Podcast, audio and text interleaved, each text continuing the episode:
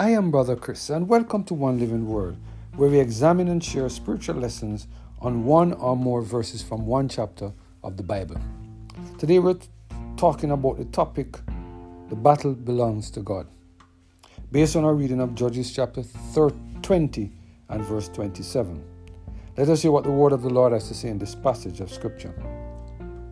And the children of Israel inquired of the Lord for the ark of the covenant of God was there in those days. And Phinehas, the son of Eleazar, the son of Aaron, stood before it in these days, saying, Shall I yet again go up to battle against the children of Benjamin, my brother, or shall I cease? And the Lord said, Go up, for tomorrow I will deliver them into thine hands. Unless we allow the Lord to fight for us, we have no guarantee that we will gain the victory over those who rise up against us. In Judges chapter 20, verse 27 and 28, we see the children of Israel inquiring of the Lord in terms of the directions they should take. The word of the Lord said, And the children of Israel inquired of the Lord, for the ark of the covenant of God was there in those days and Phinehas, the son of Eleazar, the son of Aaron, stood before it in those days, saying, Shall I yet again go up to battle against the children of Benjamin, my brother, or shall I cease? And the Lord said, Go up, for tomorrow I will deliver them in thine hand.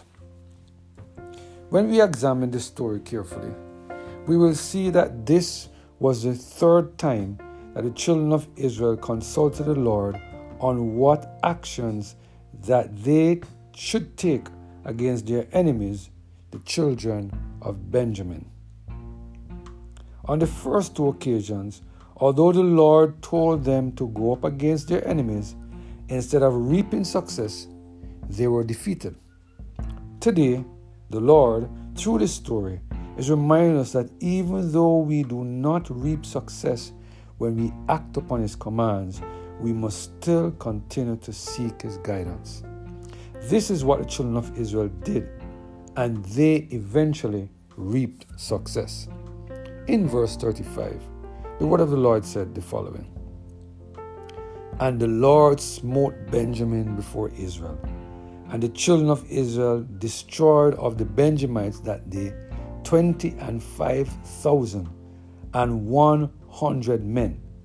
All these drew the sword. Here we see the Lord giving us important information in His Word and living up to His Word. Here we see that it was the Lord who gave them victory. We must trust the Lord because His words never fail. It should be noted that it was only during the last request that the Lord said he would deliver the enemies of Israel into their hands. There are many of us who insist that instead of consulting God in terms of the actions that we should take, we decide to use our carnal nature and our carnal intellect to decide how to proceed. But if we want to have good success, we must be willing to allow God to lead us in the path of righteousness.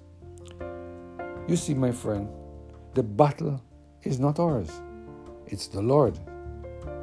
God is the only one who can rescue us from the fiery darts of the wicked one. No human being on this earth possesses any power or abilities to give us good success.